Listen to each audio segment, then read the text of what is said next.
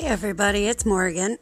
Sorry about last week. I had to get a part-time job and I ended up working on Wednesday, so I didn't have time to upload an episode.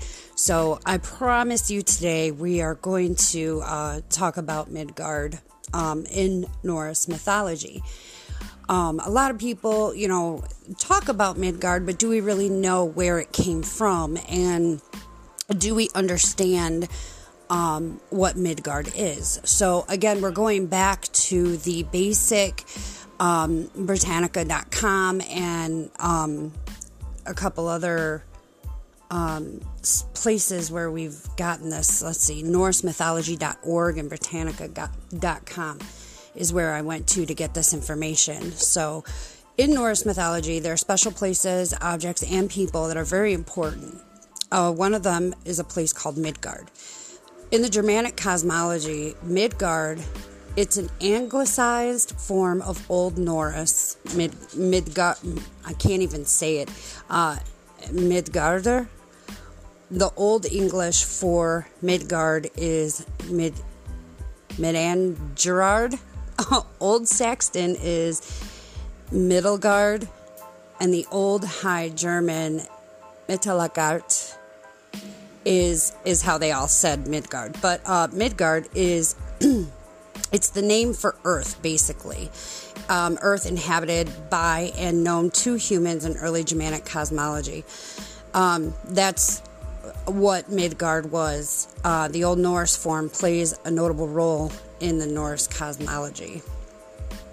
Midgard is a realm in Norse mythology. It's one of 9 worlds, and the only one that's completely visible to mankind, which makes sense that it would be the Earth. The other worlds and realms may intersect with this visible realm, but most of those are invisible. It's somewhere. It's pictured as a place somewhere in the middle of Yggdrasil, and Midgard is between the land of Niflheim and the land of ice, or Niflheim. I don't know how to say these. They have it's a bunch of consonants with a couple of vowels stuck in there. Niflheim is the land of ice, and it's to the north. And then Muspelheim is the land of fire, which is to the south of Midgard. Midgard is surrounded by a world of water or ocean, and it is impassable. The ocean's inhabited by the great sea serpent. Not even going to try it. Jormungandr.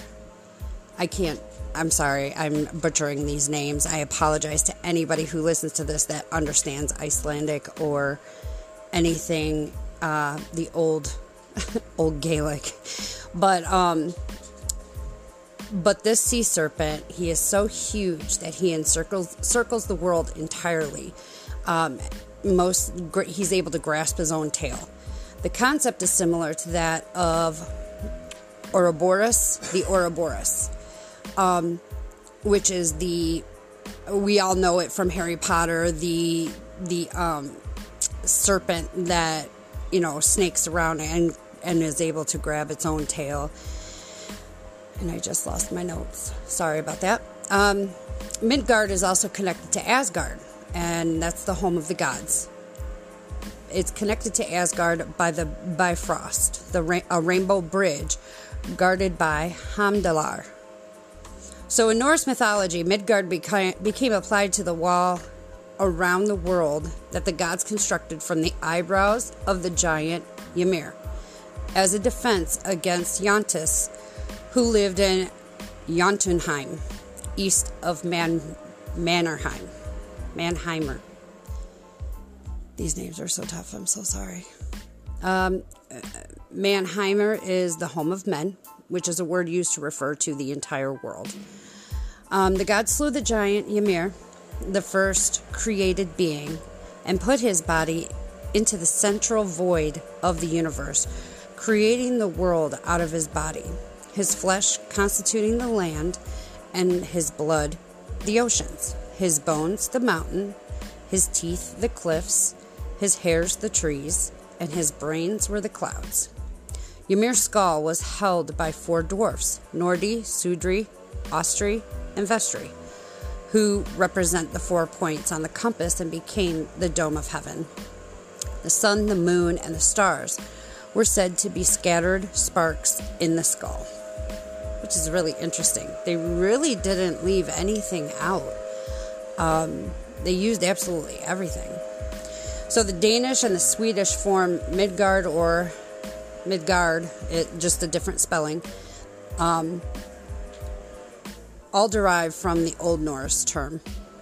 So I implore you to look that up. You'll see how the terms, you look at them and you're like, oh yeah, I don't know if I'd be able to say it. But yeah, so pretty much Midgard is Earth, is here. And then I also want to take time and talk about Ragnarok, just real briefly. Ragnarok is this, it's in Norse mythology. It's a series of events, including a great battle. It's foretold to lead to the death of a number of great figures, including the gods Odin, Thor, Tyr, Freyr, and Heimdall, and Loki. Now, it also includes a bunch of natural disasters and a submersion of the world in water. After these events happen, the world will resurface anew and fertile. The surviving and returning gods will meet, and the world will be repopulated by 2 human survivors. Ragnarok is an important event in Norse mythology and has been the subject of scholarly discourse and theory in the history of Germanic studies. The event is attested primarily in the Poetic Edda, which I do implore you to read. It's very dry, but it's go ahead and attempt to read it if you haven't gotten to it, which was compiled in the 13th century from earlier tradition or earlier traditional resources, and the Prose Edda. It's also written in the 13th century. And this one, the Prose Edda, was written by Snorri Sturluson. But in the Prose Edda, and in a single poem in the Poetic Edda, the event is referred to as Ragnarok, which is Old Norse for Fate of the Gods and Twilight of the Gods. A usage popularized by 19th century composer Richard Wagner with the title of the last of his Der Ring des Nibelungen operas, which I guess his opera Götterdämmerung in 1876 means Twilight of the Gods in German. The Old Norse compound Ragnarok. It has a long history of interpretation. This goes on to talk about elements, talks about the origin of the word, but pretty much this is an impending battle that all those of Norse that believe in the Norse mythology, that follow the Norse mythology, this is what Ragnarok is. But there are other terms used to refer to the events surrounding Ragnarok in the Poetic Edda. Excuse me.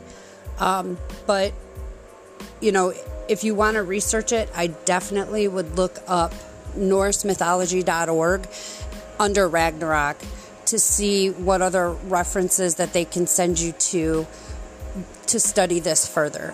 This goes into all sorts of different terms. This goes into all sorts of... It breaks down the term Ragnarok.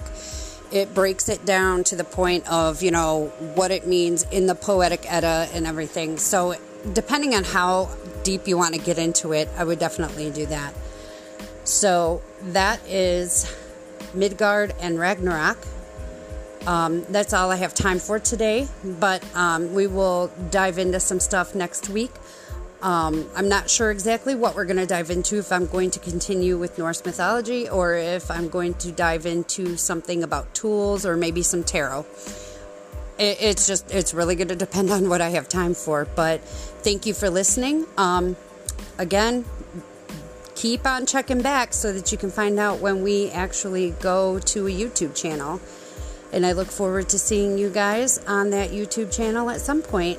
Have a good day. Your word is your bond.